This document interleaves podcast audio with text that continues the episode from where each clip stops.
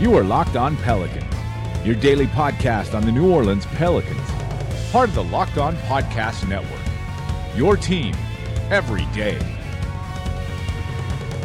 Welcome to another edition of Locked On Pelicans, the daily podcast covering your favorite team, the New Orleans Pelicans, and NBA as a whole, part of the Locked On Podcast Network, your team every day. Available on iTunes, Apple Podcasts, Google Podcasts, Stitcher, Spotify, Himalaya, wherever you get your podcast from.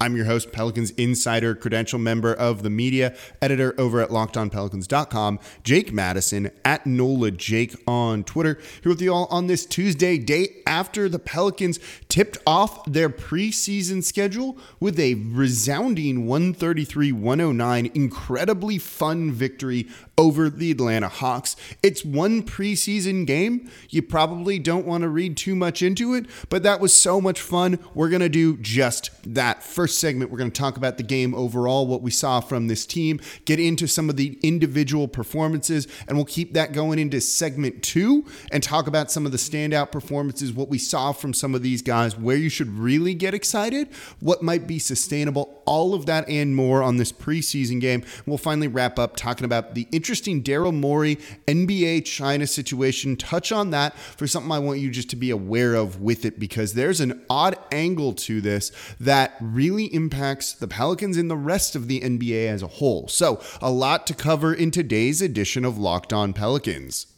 So that was really fun, wasn't it? Again, the Pelicans scoring a 133 109 victory over the Atlanta Hawks. First preseason game, first real action for Zion Williamson, the rest of the rookies, Jrue Holiday, and frankly, just the rest of the team overall. And you kind of got a good sense of what this team could be like. They're going to get out, they're going to play fast, and they are just going to be fun to watch.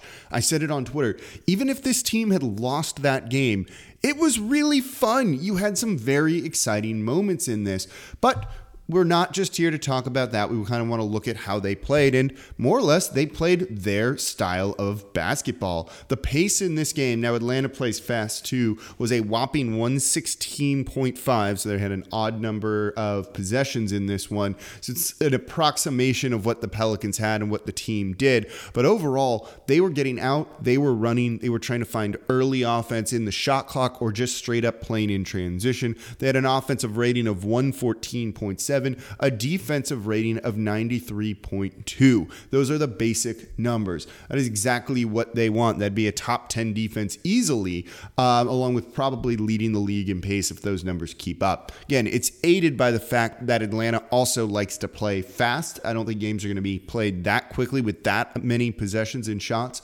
But overall, exactly the type of gentry ball that you want to see. The team also took an insane number of three pointers in this one, despite not necessarily having a ton of great shooters. 45 threes they took in this one, making 17 of them, 37.8%. So it's okay, not particularly good. But again, it's early. Guys are kind of working through some things here.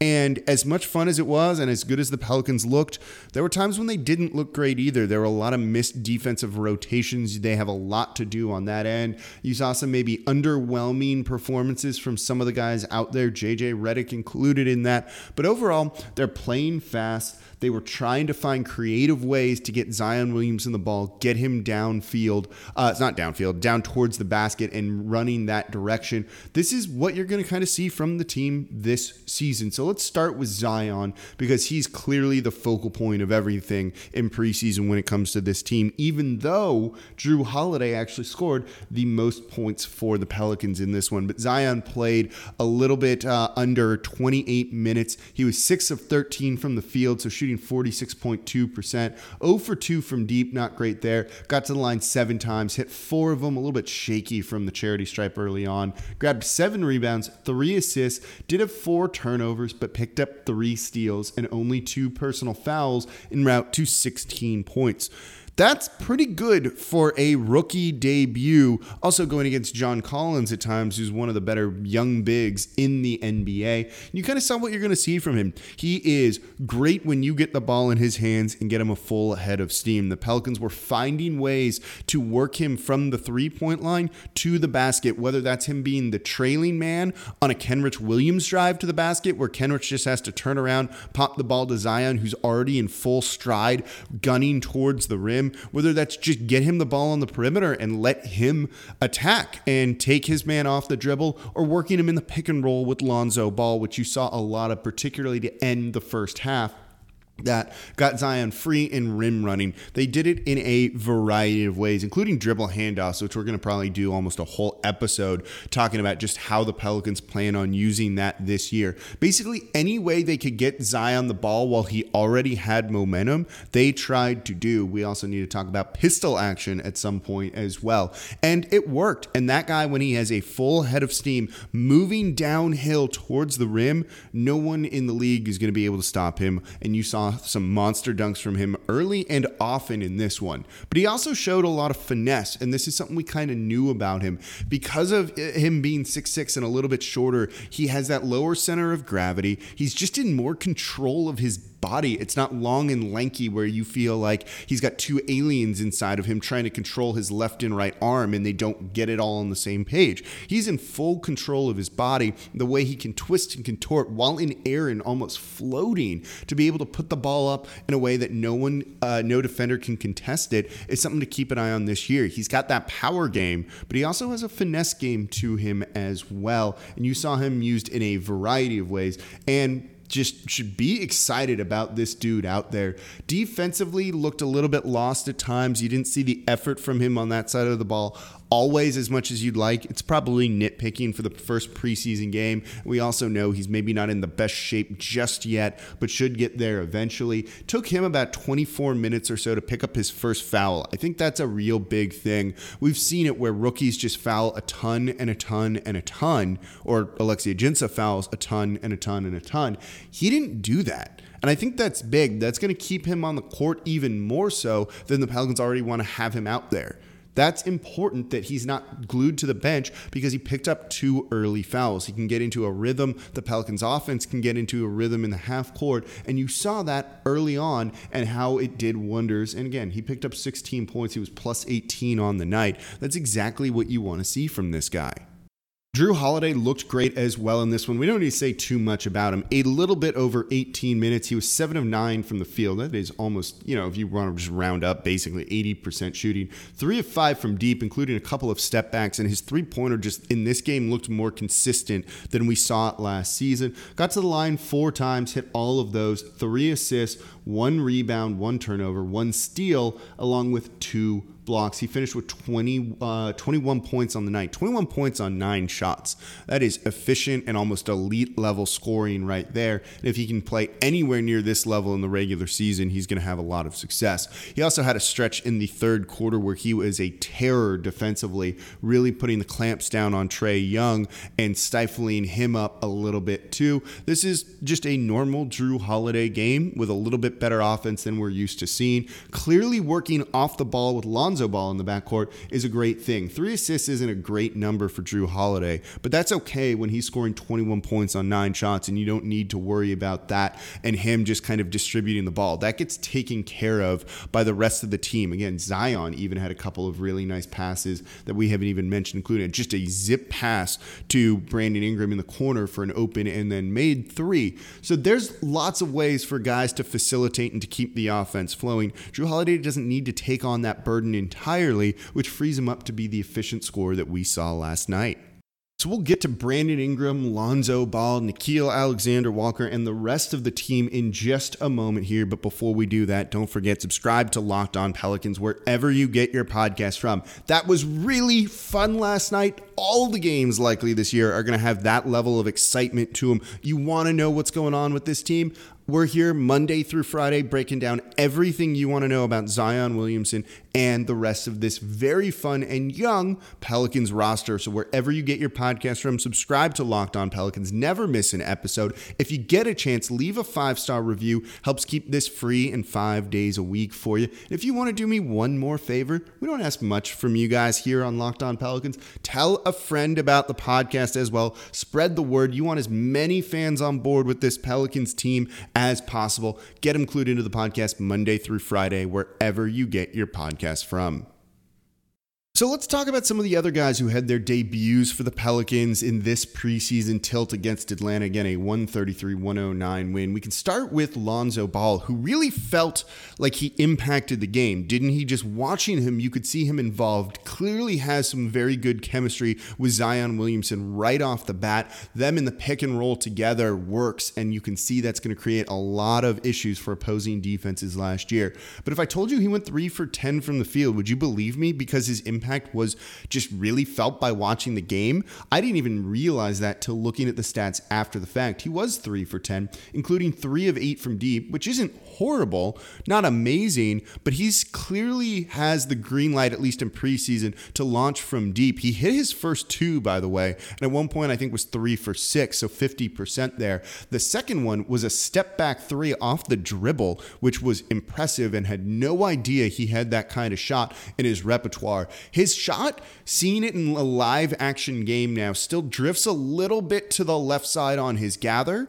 But you know what? It is a significantly quicker shot than it was a year ago, meaning he's going to be able to get it off at least consistently in the NBA without the defense being able to close out on him on the perimeter. That alone is big and makes him a threat because if he's taking eight threes a game, and even if he only hits three of them per game, defenses are going to have to respect the threat of that. And if they know that they can't just close out on him pretty quickly and either contest it, block it, or force him to uh, put it on the ground and dribble drive, well, then they're going to have to stick to him on the perimeter a little bit more so, and that just spaces the court better for Zion Williamson and the rest of the Pelicans. So even though he didn't have a great shooting night, you could clearly feel the impact that his three ball had on the court. He finished with five rebounds, seven assists on the night, and wrapped to nine points, had a plus minus of plus 16. Again, his impact was very clear. Whenever he got a defensive board, and he's pretty good at that because he's got good size and he's a pretty good rebounding point guard, he just got it and went, and the Pelicans got into transition. He found the right guy, usually Zion Williamson,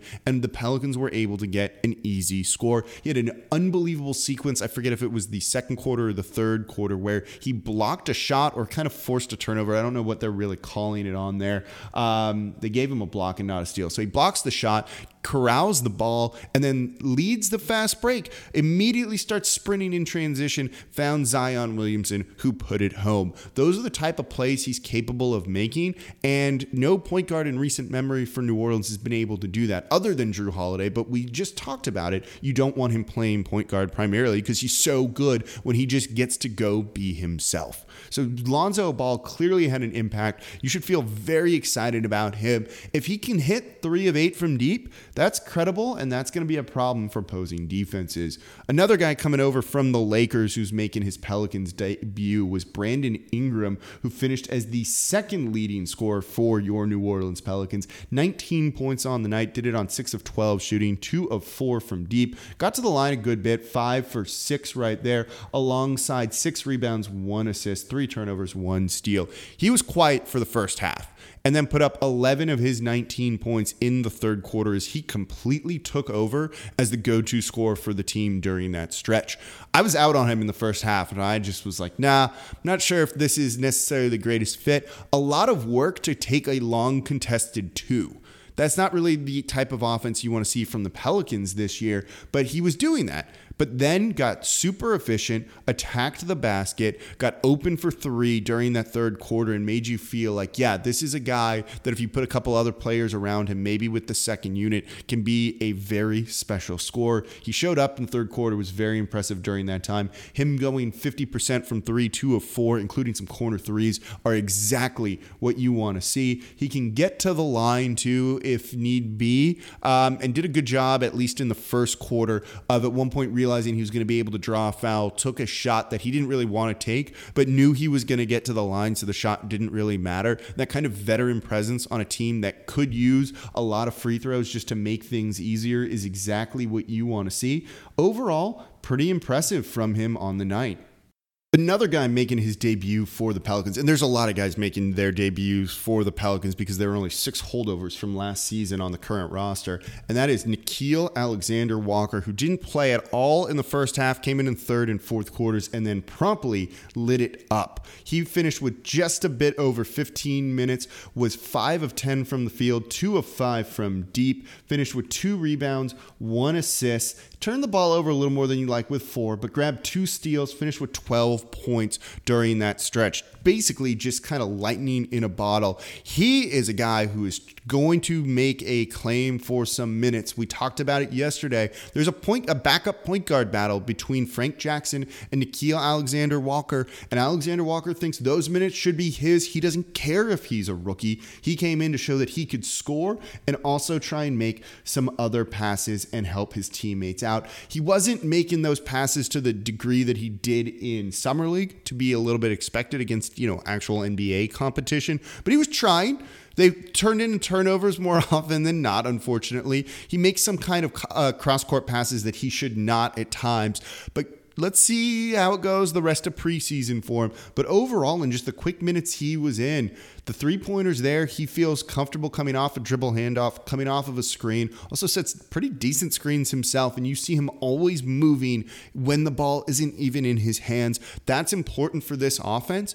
Getting guys in motion, continually throwing different looks at the defense. He's a guy that can do that, and I think he could be in for you know a significant role this year. Particularly Frank Jackson, who was two of six from the field in a little bit over 16 minutes in this, finished with nine points on the night hit a three, got to the line, which I think was a real big thing, and was pretty involved. Looked good too in his limited minutes. So, you know, one of these guys is going to kind of be frozen out to start the year. We're going to continue to see that battle go on. So let's bleed into the next segment a little bit here for Nicolo Melli and Jahlil Okafor, both of whom played exceptionally well in this game. Melli, in particular, I think is going to be immediate fan favorite. Before we get to that, today's edition of Locked On Pelicans brought to you by Indochino. Indochino is the world's largest made-to-measure menswear brand. Start your style upgrade now with $30 off your total purchase of $3.99 or more at Indochino.com when entering Locked On at checkout. So, yet another first impression for your New Orleans Pelicans. Nicolo Melli looked really, really good despite only going 4 of 12 from the field. Finished with just shooting 33.3% on the night, 1 of 6 from deep. That is under 20%. Got to the line twice, hit two of them. Finished with 8 rebounds, though, 4 assists, just 1 turnover, 2 steals, only 1 foul, 11 points on the night. His plus minus 29. This dude had an impact in the game. He is an NBA player. He's also not, you know, like other rookies having played and been a pro for over a decade over in Europe. He just looks and moves right and does exactly what you want from this guy. He's a strong rebounder, evidenced by eight boards, two offensive as well. And when he grabs a defensive board, he's comfortable with the ball in his hands, pushing it up the court, which is exactly what the Pelicans want to do. You saw a little bit of this in the scrimmage where he just kind of moved right. Like you can watch this guy play and go, yeah, he absolutely belongs. And Nicolo Melli does. This could be a sneaky good signing for New Orleans, making the rest of the league wish they had this guy because he just did everything you want. He does feel comfortable in that kind of second point guard role, facilitating the rock, getting it moving around the perimeter. You just never feel like the ball sticks in his hands. The shot's not quite there. One of six from deep isn't great, but that hopefully will come in time. But here's the thing if he has an off shooting night, he can make up for it in other ways, which is not always the case for stretch bigs because they're standing so far away, they can't grab those boards or they're not good defensively, and you're putting them out there for pure spacing reasons. When they don't do their job, they're basically useless. Nicolo Melli is not the case here. Everyone kind of picked up on this on Twitter right away. You can just see his game translates, fits exactly what New Orleans wants to do. You guys should be really excited about Melli for this coming season. Another big that's not making a debut for the team is Jahlil Okafor. Four of six from the field on the night, finished with 11 points, got to the free throw line, three of four there, six rebounds for him, three assists too. But the big number is the rebounds, six of them only one of them on the defensive glass, five offensive rebounds, I think, in the first half for him. He was excellent, clearly should be the backup center for this team over Jaxson Hayes, who did get some minutes in this one, playing under five and looked very springy and athletic. Again, maybe a Cheick Diallo like role or type of season for him.